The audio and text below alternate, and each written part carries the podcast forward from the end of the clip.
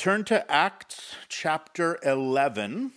We're going to be looking at uh, the last half of the, uh, the chapter, and we have seen some amazing things so far um, in the book of Acts, the first 10 and a half chapters. We've really seen the Christian faith and the church there in Jerusalem kind of getting up on its legs for the first time, and we've watched it begin to slowly break away from those real deep Jewish roots, and we've seen so many different milestones along the way. Um, this morning's text really is yet another critical hinge in the Acts account.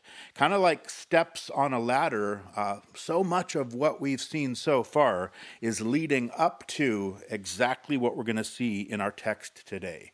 Because this is the text where we really start to see our focus shift uh, geographically and culturally and really strategically, we're going to have a very key change in some of the key players that we've been dealing with. Um, we're going to see Christianity today finally start to be launched into a worldwide mission. And I think that, you know, for us, in addition to all of the obvious historical significance, there's a real personal encouragement, really an exhortation uh, in the text today. You know, as we kind of look at this past work of the Lord, we see not only is it a critical hinge in the Acts account, but we see the way in our own faith it hinges entirely as well on the way that the Lord works in our text today, the response that these new believers have to that. So we'll pay special attention as we go. But let's, uh, as we always do, let's just pray and ask the Lord to really be our teacher and to bless uh, our study today. So, Father, we do thank you so much, Lord, again, for the opportunity to be together, Lord, in these strange times. And Lord, we pray that you would allow all of those distractions, Lord, that are in our minds, in our hearts, Lord, or in our homes, Lord, to help those to fade into the background. Help us to be fully uh, attentive to you, Lord, and the things that your Spirit wants to speak to each of us this morning. Lord, we pray that you would be our teacher, and we ask it, Lord, in Jesus' name. Amen. So remember when we last left off, we left Peter back in Jerusalem. Remember, he was defending the work of the Lord, the way that God had opened up the door and he had poured out his spirit there on that small group of Gentiles in the house of Cornelius up at Caesarea, right there on the coast of Israel. And remember that the Jews were amazed, and it seems like they were starting to slowly understand that the gospel indeed was for the whole world completely, and not just for the whole world specifically of the Jewish people. In verse 18, when we finished up last time, we remember it said that they became silent and they glorified God, saying, Then God has also granted to the Gentiles repentance to life. And as we continue on now this morning, we're going to see that starting in verse 19, Luke is going to reach back chronologically to really give us a fuller picture geographically at the different ways that the, this ministry to the Gentiles was also being spread by the Spirit out into other areas. Look at, starting in verse 19, we're going to look at God's work in Antioch. It says in verse 19 that now those who were scattered after the persecution that arose over Stephen traveled as far as Phoenicia, Cyprus, and Antioch, preaching the word to no one but the Jews only.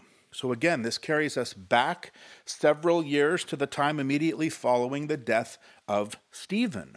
Remember, we watched as this wave of persecution that was really incited by Saul of Tarsus, it spread throughout Jerusalem and it pushed many of the Jews out of Jerusalem into those surrounding regions.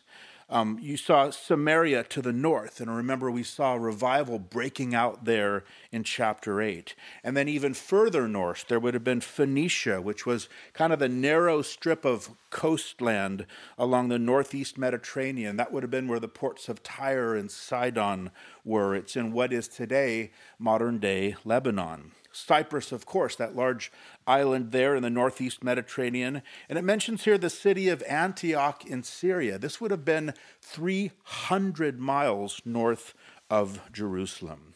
And just as we had seen in that Samaritan scenario, all of these scattered, persecuted followers of Jesus began to share their faith wherever it was they landed, but primarily with their fellow Jewish brothers and sisters. Remember, they were still bound by these deep Jewish prejudices, which really prevented them from understanding that this same message was also for the Gentiles. And yet, we're going to see that the Spirit is going to overrule in their hearts, just as he had in the hearts of Peter. And probably this is even happening at the very same time that we've seen him working in Peter. And they're going to begin to reach out to the nations because it's in Antioch that everything is about to change. Look at verse 20. It says, But some of them were men from Cyprus and Cyrene, who, when they had come to Antioch, spoke to the Hellenists, preaching the Lord Jesus. So, although Jews, some of these, these scattered new Jesus followers had been born in these countries. They were from the island of Cyprus. They were from the city of Cyrene, which was a port city actually on the north coast of Africa. It would be modern day Libya. And they were probably a little bit more accustomed to mingling with the Gentiles. So as they returned and started to really resettle into their homelands, they naturally started sharing with their fellow Jewish brethren, and they even then started to go to their neighbors, the Hellenists, and start to share Jesus. Now, we need to point something out. These Hellenists, are not quite like the Hellenists that we saw before back in chapter 6. Remember that whole thing about the Hellenist widows. They were Jews who had come from Greek cultures. But these Hellenists here, this is not the same word as we saw used back in chapter 6, where it meant Hellenist Jews. The word here actually means Greeks. In other words, they were Gentiles. These were fully pagan people who lived in one of the most fully pagan cities in all the world, and that was Antioch of Syria. Now, understand, there were at least 16 different Antiochs in the ancient world. This one was founded about 300 BC by Seleucus I. He was one of the inheritors of Alexander the Great's empire. And this guy had this habit of establishing a city and then naming it after his father, Antioch. And he did this about 16 times. So this was Syrian Antioch. Today, it's actually a Turkish city. It has a population apparently of about 3,500. But back then, in the first century, this was a city of more than a half a million people. It was actually ranked the third largest city in all the Roman Empire, just after Rome itself and then Alexandria in Egypt. It was located on the Orontes River, about 15 miles inland from the Mediterranean Sea. So it was known as Antioch on the Orontes. It was a beautifully situated, a very carefully planned city. It was a busy port and a commercial center, as well as a real center for luxury and culture. It had these magnificent buildings that helped to give it the name Antioch, the Golden Queen of the East. It was said that the main street was more than four full miles long. It ran right through the heart of the entire center of the city, and it was paved completely with marble. And it had these huge uh, marble columns on each side. The city of Antioch was the only city in the ancient world at its time that actually had the streets lit up at night. So, all of this beauty and all of this commerce, of course, attracted this huge cosmopolitan population, and they commanded great commercial and political power. And yet, in addition to being known for all of this, what Antioch was really best known for was its gross immorality, perhaps second only to the city of Corinth. What one author wrote is that she was famous for her chariot racing and for a kind of deliberate pursuit of pleasure which went on literally night and day.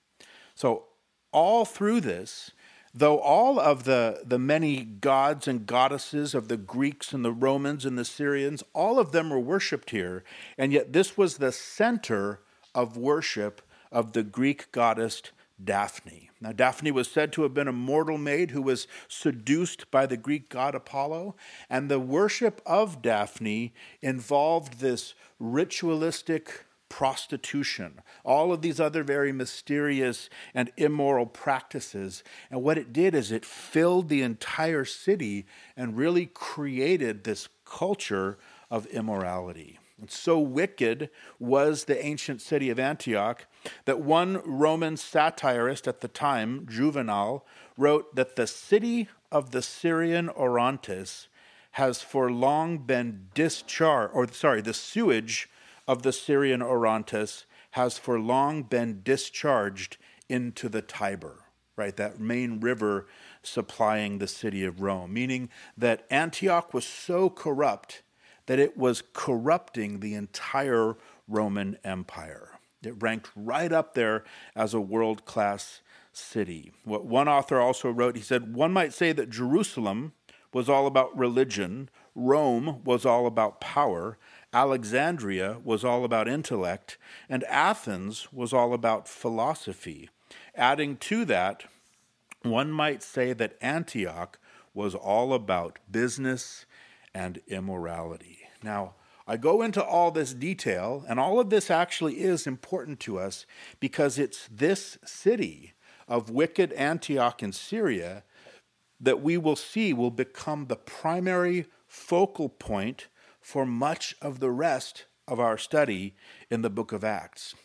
And it's in this city, even here right now, it's in this environment of pagan idolatry and of wickedness and of wealth and all of this commercial excess. It's in this environment that these Jewish believers in Jesus first began to share the hope of Jesus with their Greek neighbors. And then, where we read in verse 21 that the hand of the Lord was with them and a great number believed and turned to the Lord.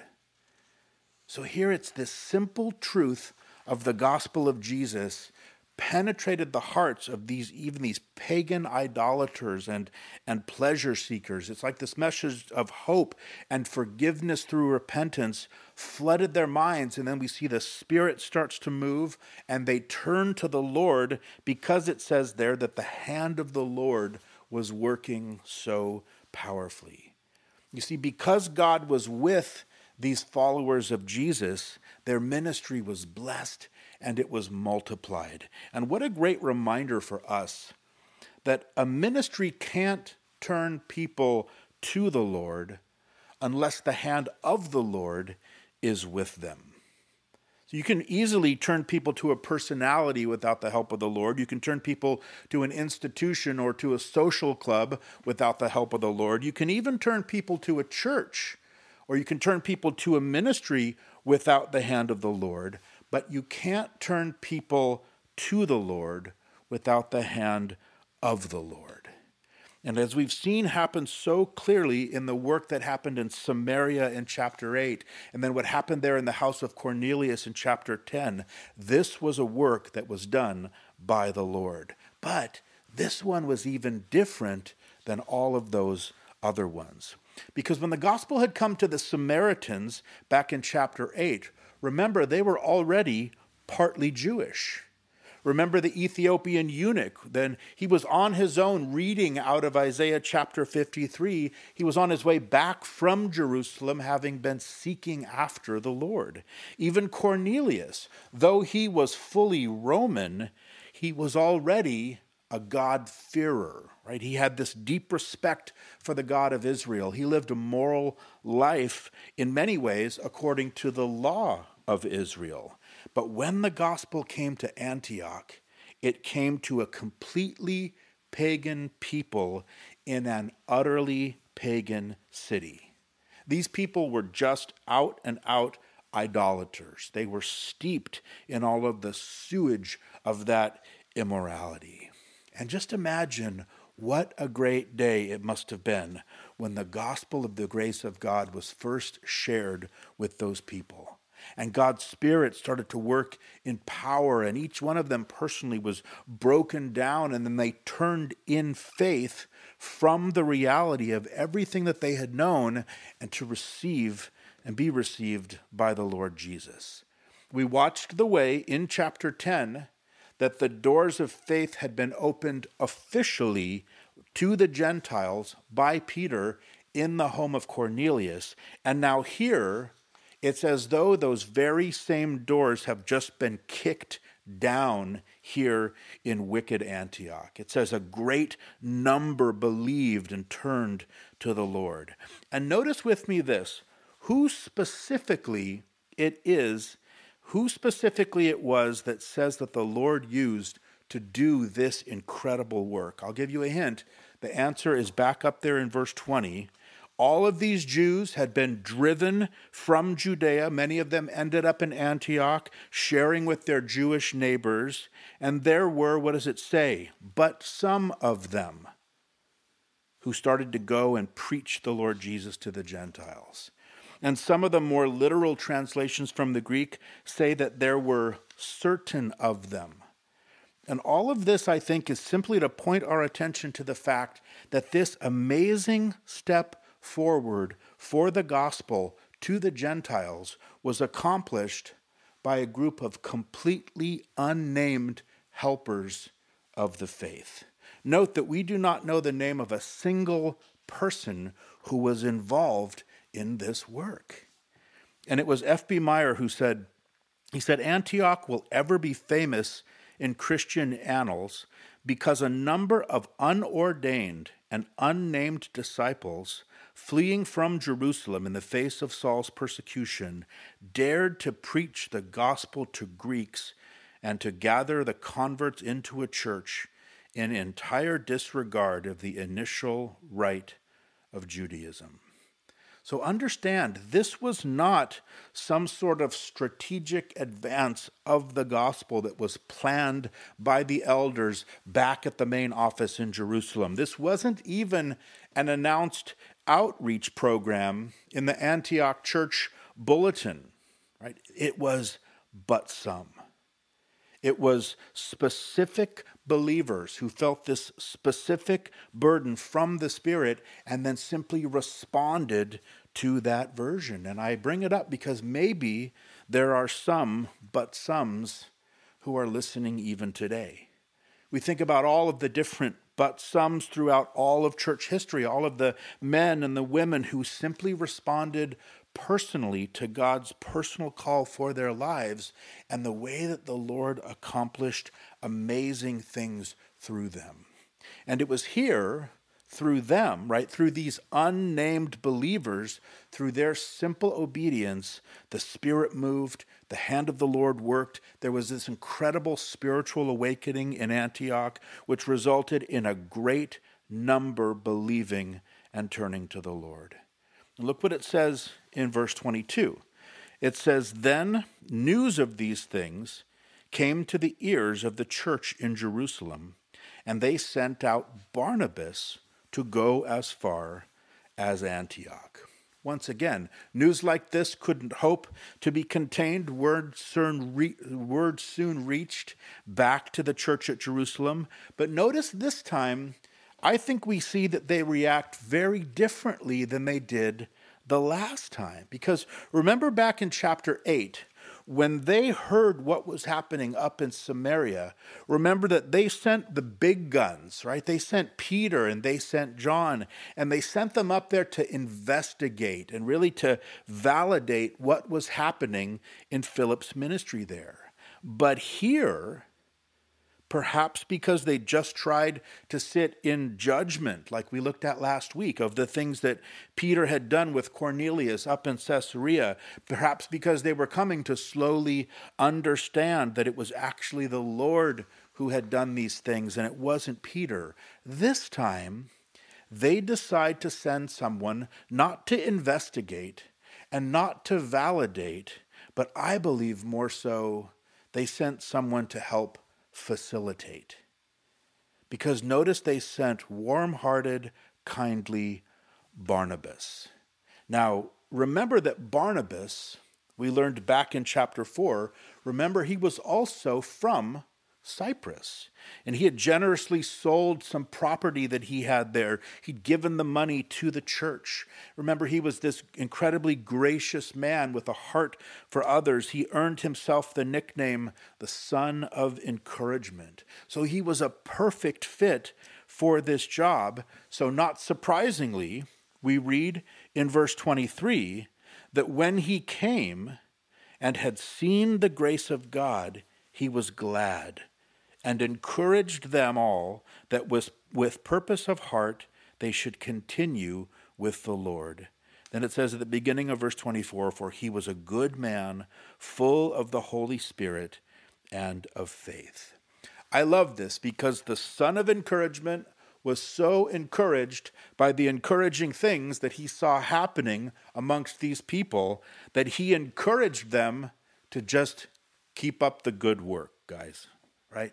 Barnabas could clearly see that God was genuinely at work here at Antioch. And notice what it was specifically that it says that he saw there that made him glad. What does it say? That he saw the grace of God. So there was something there in the work and in the atmosphere amongst the believers and the followers of Jesus in Antioch, there was something that made Barnabas able to actually see the grace of God. And I love that picture because it's such a great reminder that when people look at us, it's important that they are also able to see the grace of God among us. Whether we're talking personally as individual believers or corporately as our local church body, or maybe we're talking collectively as the entire body of Christ, people should never look at us and see any kind of an emphasis on self or on adhering to man-made rules or you know our own human performance but what they should see is the glorious grace of God. And they should see it both at work in our lives and they should also see it flowing out of our lives. There needs to be a real culture of grace, right? A grace culture in our fellowship with one another that is obvious and is evident and is unique and is refreshing. And a distinctive of Calvary Chapel churches is that we tend to be grace based churches. We're people who are aware enough of our own failure and shortcomings personally, and we understand our own dependence on the Lord daily, and we understand the extent to which He's forgiven each one of us repeatedly. And so we're anxious to extend that very same sense of forgiveness and grace to the people around us, and then to encourage them to continue to walk in grace the same way that we ourselves are trying to walk in grace.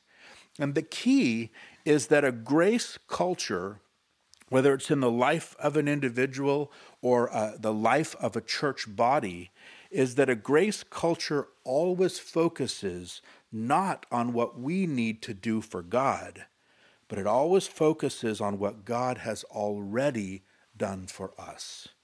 And then the way we simply live our lives in response to that. We live our lives focused on the finished work of Jesus.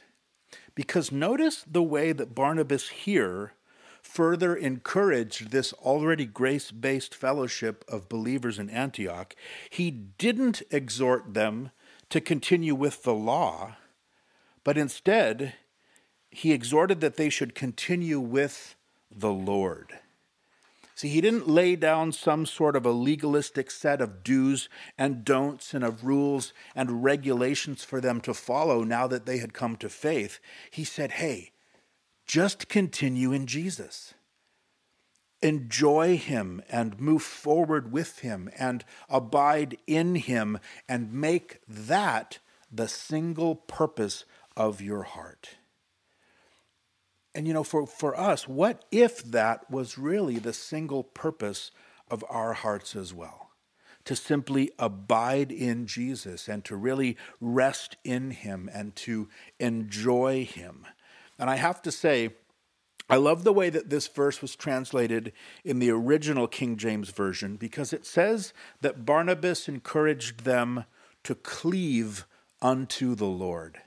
And the sense of the word originally is to remain attached to and to adhere to. And so, most simply, what Barnabas is telling these believers is hang on to Jesus and hang on to Jesus like your life depended on it, because really it does, doesn't it?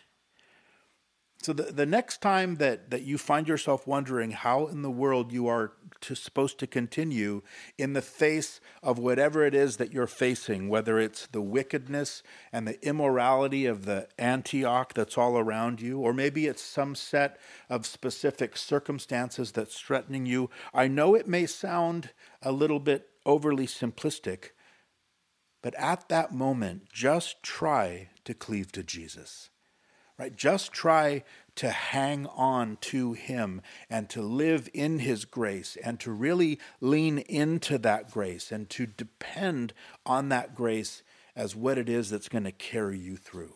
Because after all, didn't Jesus promise Paul in 2 Corinthians 12? Jesus said that my grace is sufficient for you, for my strength is made perfect in weakness. And then we see this becomes the basis for Paul's entire approach to his own life, because in the rest of that verse, he writes, Therefore, most gladly I will rather boast in my infirmities, that the power of Christ may rest upon me. What a great life strategy that is. So Barnabas encourages these growing believers. They're living in this pagan culture. He says, Hey, I want you to guys to continue just the way you started, and that's in the grace of God. And as a result, look what it tells us happened at the end of verse 24. It says that a great many people were added to the Lord. You see, grace begets grace. Not only could Barnabas see the grace of God in these followers of Jesus, but what this tells us is that even those outside of the fellowship of believers there in the city of Antioch saw the same thing. And the church's witness made this incredible impact on that immoral city so that a great many people were added to the Lord. You know, it, is so true that so often we can best see the grace of God in the changed lives of those individuals who have really received and who have truly believed the gospel message. And this is how the gospel is spread. You see, the gospel proves itself by what it does. Because when men and women believe and receive the gospel in their hearts, the Bible says they become new, what? Creations in Christ Jesus. And what you see is that people who were licentious and wicked and unclean, they become pure and set apart and clean. People who were unrighteous become faithful and become honest and become true. And this is the way the grace of God is so easily seen. So if we claim to believe in Jesus, let's make sure that we're revealing the reality of our faith by really living godly lives that are marked by grace. right? Because the world is looking at us to see what this gospel that we talk about has actually done for us. So we need to live and we need to work and we need to walk in the world. We need to act and we need to love one another so that unsaved people look at us and they can't help but confess that they see the grace of God at work in us and they see the grace of God all around us. Because here at Antioch, God's grace was so evident in his people that so many others were added to the church that look what Luke says next in verse 25 that it was just at this point, it says that then Barnabas departed for Tarsus to seek Saul. Now, some might see the timing of this as a little bit strange. Here, our friend Barnabas leaves this growing, thriving ministry environment, and yet in reality, this makes perfect sense because this is Barnabas saying, Hey, I need some help here right? The, this good work that God was doing in Antioch had grown to such a place that I think Barnabas starts looking around and he says, Wow, look at all of these Hellenists, Grecians, and these pagans that are being added to the church. Who is there that can really speak to them effectively? And he says, I know. There's that guy that I left at Tarsus seven or eight years ago, Saul. Remember that Barnabas from back in Acts chapter 9 when he'd been sent by the Lord to encourage Saul. Remember, Barnabas knew that God had commissioned Saul to minister specifically to the Gentiles. The Lord had said to Barnabas of Saul that he is a chosen vessel of mine to bear my name before Gentiles and kings and the Jews. We recall that Barnabas had befriended Saul back in Jerusalem, and no doubt the two of them had talked often about this special call that Saul had from God. And so I believe it's at this critical point that the Spirit spoke to Barnabas and reminded him, directed him that this was precisely the place for Saul to really start his ministry. And so he set out immediately to seek after him. And doesn't that just make us appreciate Barnabas even more? Because in everything we've said about Barnabas, that he was generous and faithful and full of faith and of the Spirit, and he was an encourager, encourager, I think this also shows us that Barnabas was an extremely humble man because he could appreciate what had taken place in the life of Saul of Tarsus. He could recognize the remarkable ability and the gifting that this man had. He knew he was God's chosen vessel for the Gentiles. And so rather than sit there and think, wow, you know, I could just go on ministering up here in this thriving church with nobody bothering me. Instead, Barnabas says, you know what?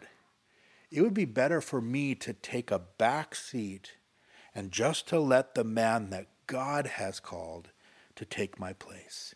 And that's a great vision for the kingdom of God. And off he goes to Tarsus, as it says there, to seek Saul. And more literally, what that means is he went there to hunt him up. And what this tells us is I think that Barnabas had to do some searching to find Saul. One author suggested that the word suggests a laborious search on Barnabas' part. And I believe this is a good indication that Saul was living up there and he was living there in obscurity because the Bible isn't clear that Saul was doing any specific ministry during this time. And some even suppose that most likely the guilt that he had over the way that he'd persecuted the church and the, the reaction that his initial ministry attempts, the way they'd been rejected, all of these things left Saul languishing there in Tarsus until Barnabas until Barnabas, right, the son of encouragement, this ultimate encourager, he searches high and low, he seeks out Saul, and then I think he went to him and assured him, he says, Saul, you are God's man for this place, and you need to come with me right now. And what a reminder that we all need a Barnabas in our lives, don't we? We all need to be a Barnabas in someone else's life to really encourage people to do what it is that the Lord has for us and the way that the Lord wants to use us. And we need to be encouraged in spite of our failures and in spite of the guilt or the shame that we might feel, because those may indeed be the very things that the Lord can use most powerfully in our lives and ministries. Because do you know what would become Paul's unique message to the church?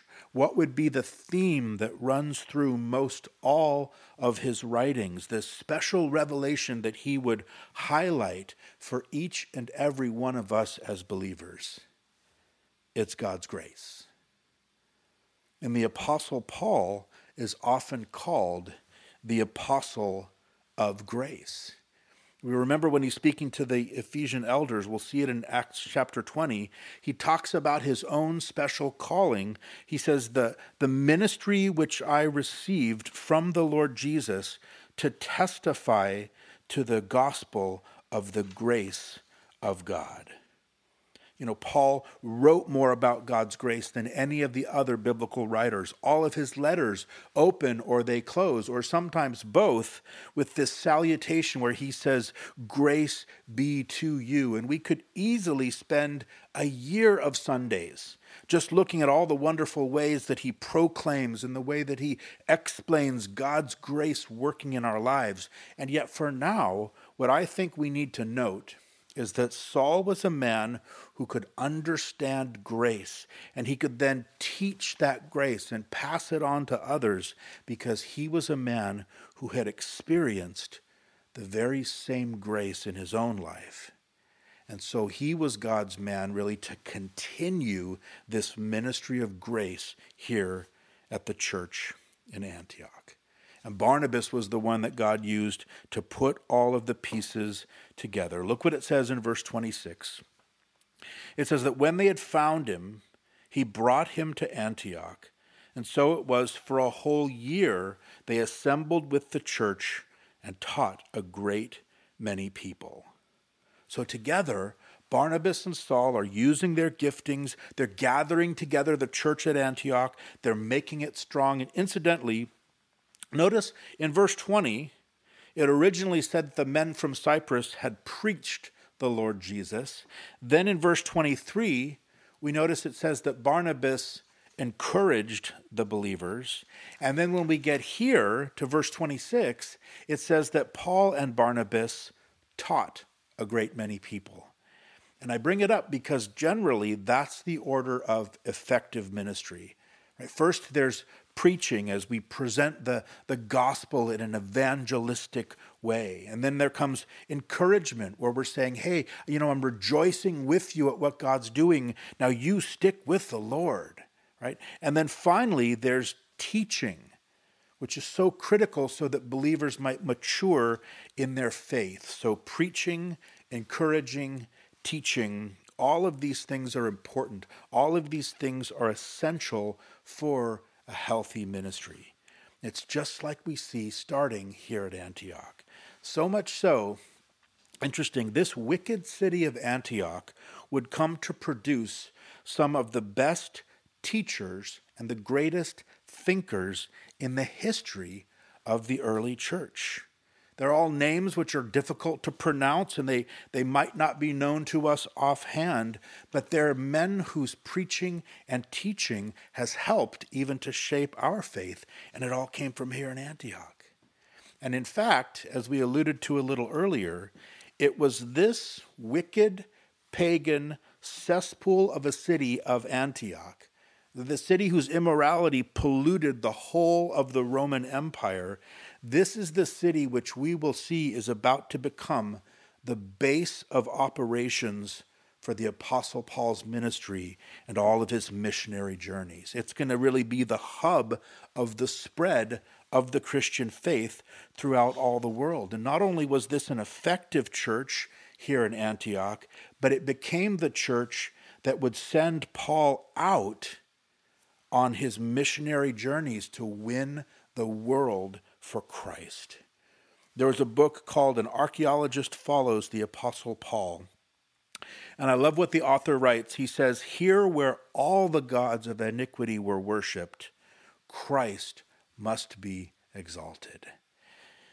And I think in thinking about the city of Antioch, there's an important encouragement for us as well that we as God's people do not need to fear the evil that's all around us. Remember, Jesus promised us in, in Matthew 16, he said, I will build my church and what? And the gates of hell will not prevail against it. Of course, we're encouraged in the word as God's people. We, we, we shouldn't be taken in by evil. We should stay away from evil, but we need not live in fear of evil.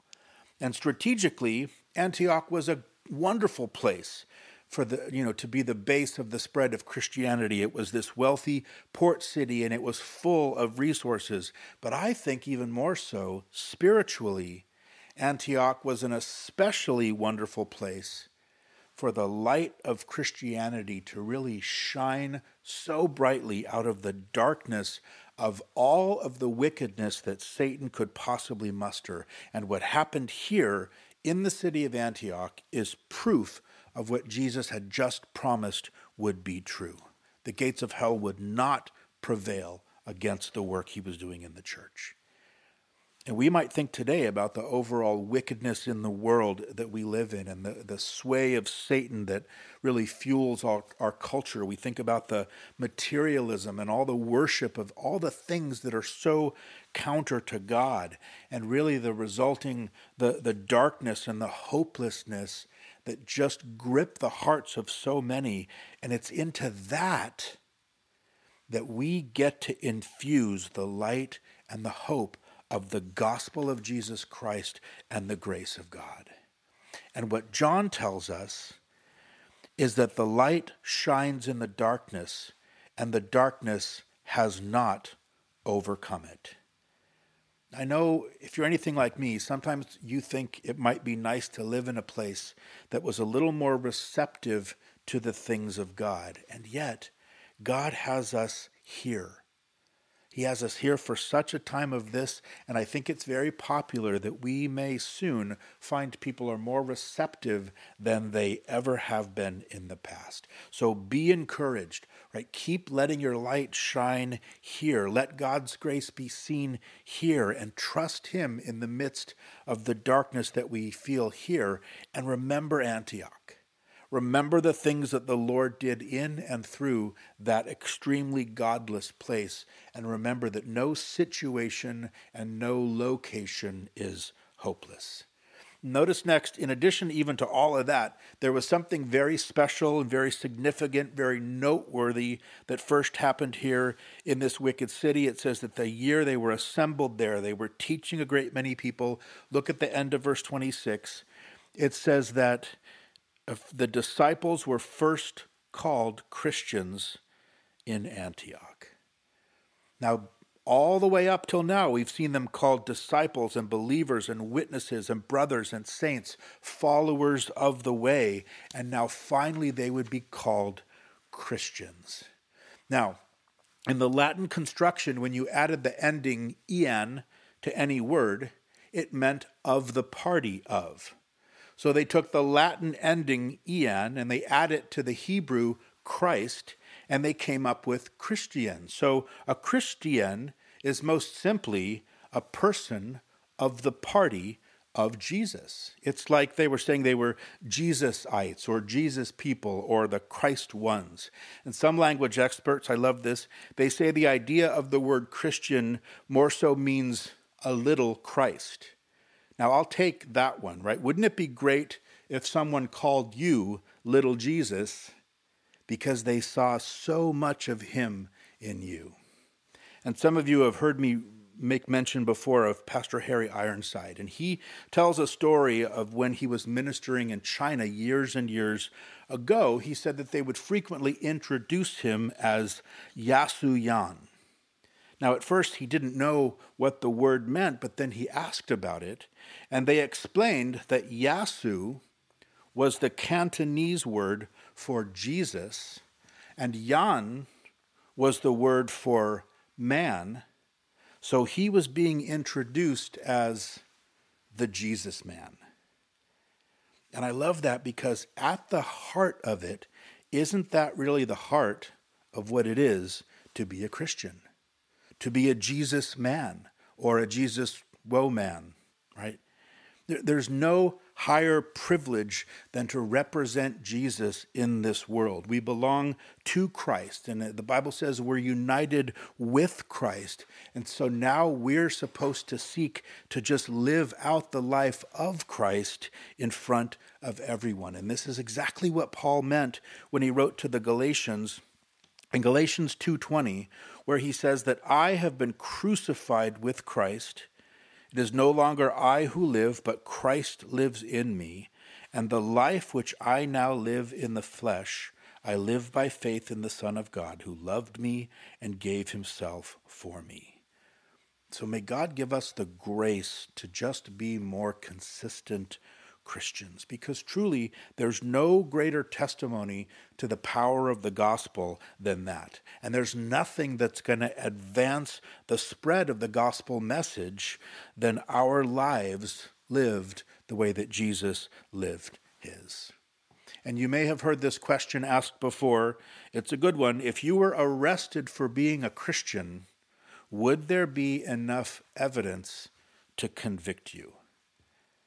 Right? Is His grace evident in our lives and evident in our, our interactions, both with those who are inside and those who are outside the body of Christ? Is there a, a sweetness in our speech? Is there a, a gentleness in our manner that people find refreshing and uplifting?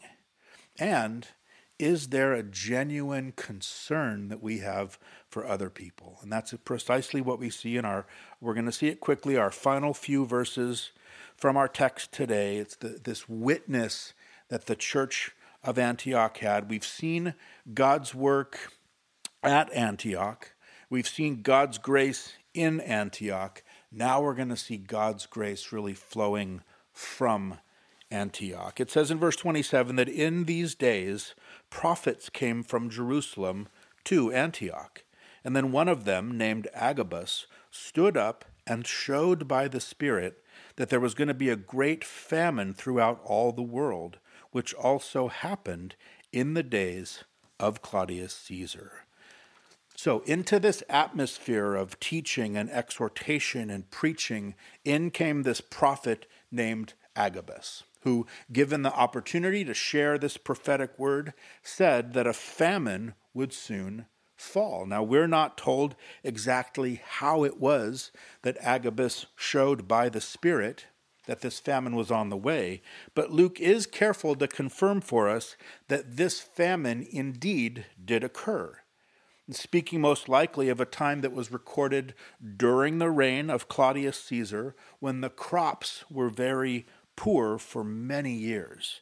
And what we do see is that the Spirit confirmed this prophetic word from Ab- Agabus in the hearts of the Antioch Christians and watch the way they took the word seriously and they very generously responded to this coming need. It says in verse 29 and 30 that then the disciples, each according to his ability, determined to send relief to the brethren dwelling in Judea. This they also did, and sent it to the elders by the hands of Barnabas and Saul. So we can tell that these were truly disciples and truly Christians because of the way they gave generously through the church to meet the needs of the church. Notice there it says that they gave each according to his ability, right? The ability of their resources. It says that all gave some, but those who had more gave more. But what that also means is that they each gave according to the ability of the faith that they had. They gave with the ability to trust that their gift to God's work was a worthy investment in his kingdom and wasn't simply a personal loss to them. Because the truth is that our faithful giving to the work of the Lord is a direct expression of the faith that we have personally in the Lord. Because whenever we give our tithes, we give acknowledging that God has been so faithful to provide for us, and we know He's going to continue to be just as faithful to take care of all of our future needs. And for these believers here in Antioch, their giving was an evidence of that work of grace that the Lord had done in their hearts. And it was an evidence that they sensed this connection in the Spirit as they were united with the church back in Jerusalem. Now, I know we've said too much, we've gone too long, especially for a live stream. You're probably up, headed to the refrigerator by now. And yet, the subject of God's grace and the different ways that it was manifest there in in Antioch, the way these believers first were coming out of the, the darkness of their pagan idolatry, this critical hinge, right, that happened here in Antioch, not just geographically or strategically for the spread of Christianity, but even more so understanding that more critical hinge of God's grace the way that it was at work in the lives of these first believers in the very same way that it needs to be at work in our lives even today. And I hope that that's worth a few extra minutes to really consider this morning. So let's pray. Father, we thank you, Lord, for your word, and we do thank you for your grace, Lord, that you've poured out so abundantly on each one of us. Lord, we thank you for the way that you reached out and you pulled us out of our own individual darkness, Lord, and you translated us into the kingdom of the Son of, of light, Lord. And so we pray, Father, that that same grace that you exercised, Lord, would be evident in each one of our lives, Lord, not through our own efforts, Lord, not because we're we're trying harder to make people see it, more, Lord, but simply because we're living attached to your Son Jesus, Lord, that we're clinging on to Him, Lord, that uh, that we truly would be like those little Jesuses, Lord, that people would see running around. We thank you, Lord, and we pray that through that your Spirit would draw many unto you. We thank you, Lord, and we praise you. In Jesus' name,